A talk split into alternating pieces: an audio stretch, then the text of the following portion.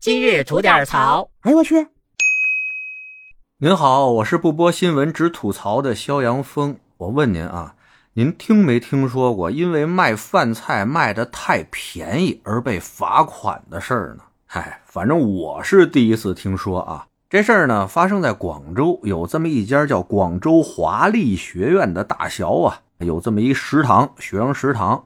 这食堂里边呢，分了好多档口，卖什么的都有啊。哎，有这么一家档口，就是因为卖饭卖的太便宜了，被这食堂的管理方啊给罚了钱了。罚完，人家还给开了一张罚款通知单啊，上面写的罚款原因呢是饭类价格低于十三元，而且是屡教不改，罚款金额啊是三百元。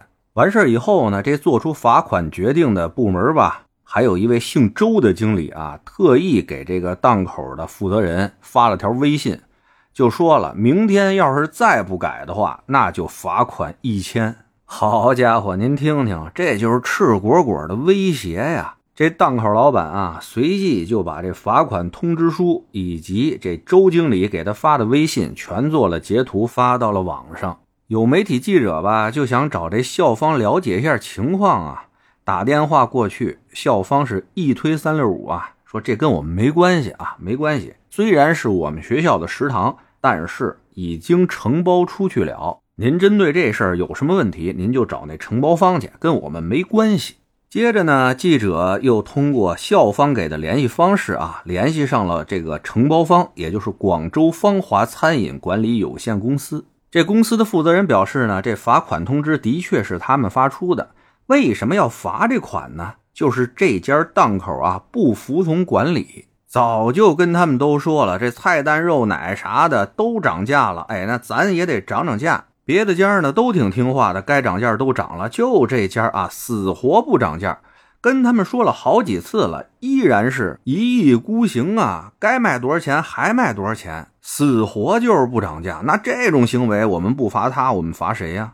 哎，您听见了吧？舔着他个大脸，还振振有词的这哥那哥呢。我就想请问这家公司啊，你们到底是属于什么级别的行政单位啊？有没有点基本常识啊？动不动还罚款，你算哪根葱啊？你配吗？人家在合理经营范围内，那饭想卖多少钱卖多少钱，只要是货真价实、童叟无欺，你管得着人卖多少钱吗？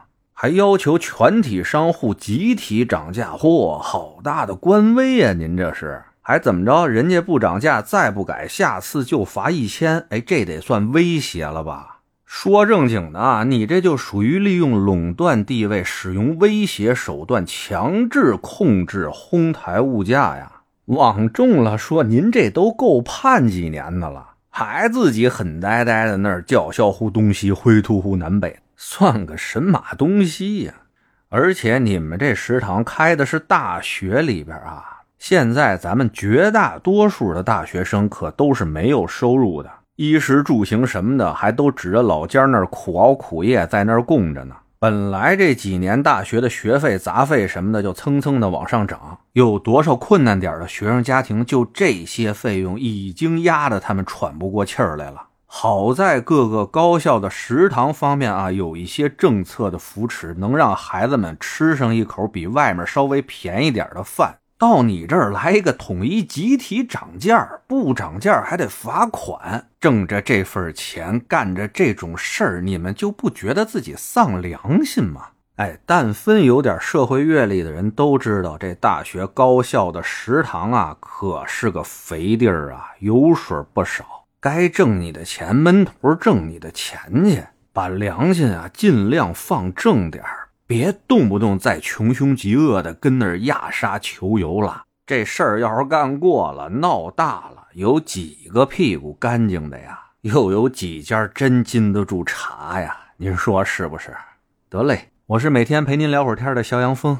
您要是没聊够的话啊，咱那还一长节目呢，叫左聊右侃啊，是说一些奇闻异事的。您得空也过去听听呗。我先谢谢您了，今儿就这，回见了您的。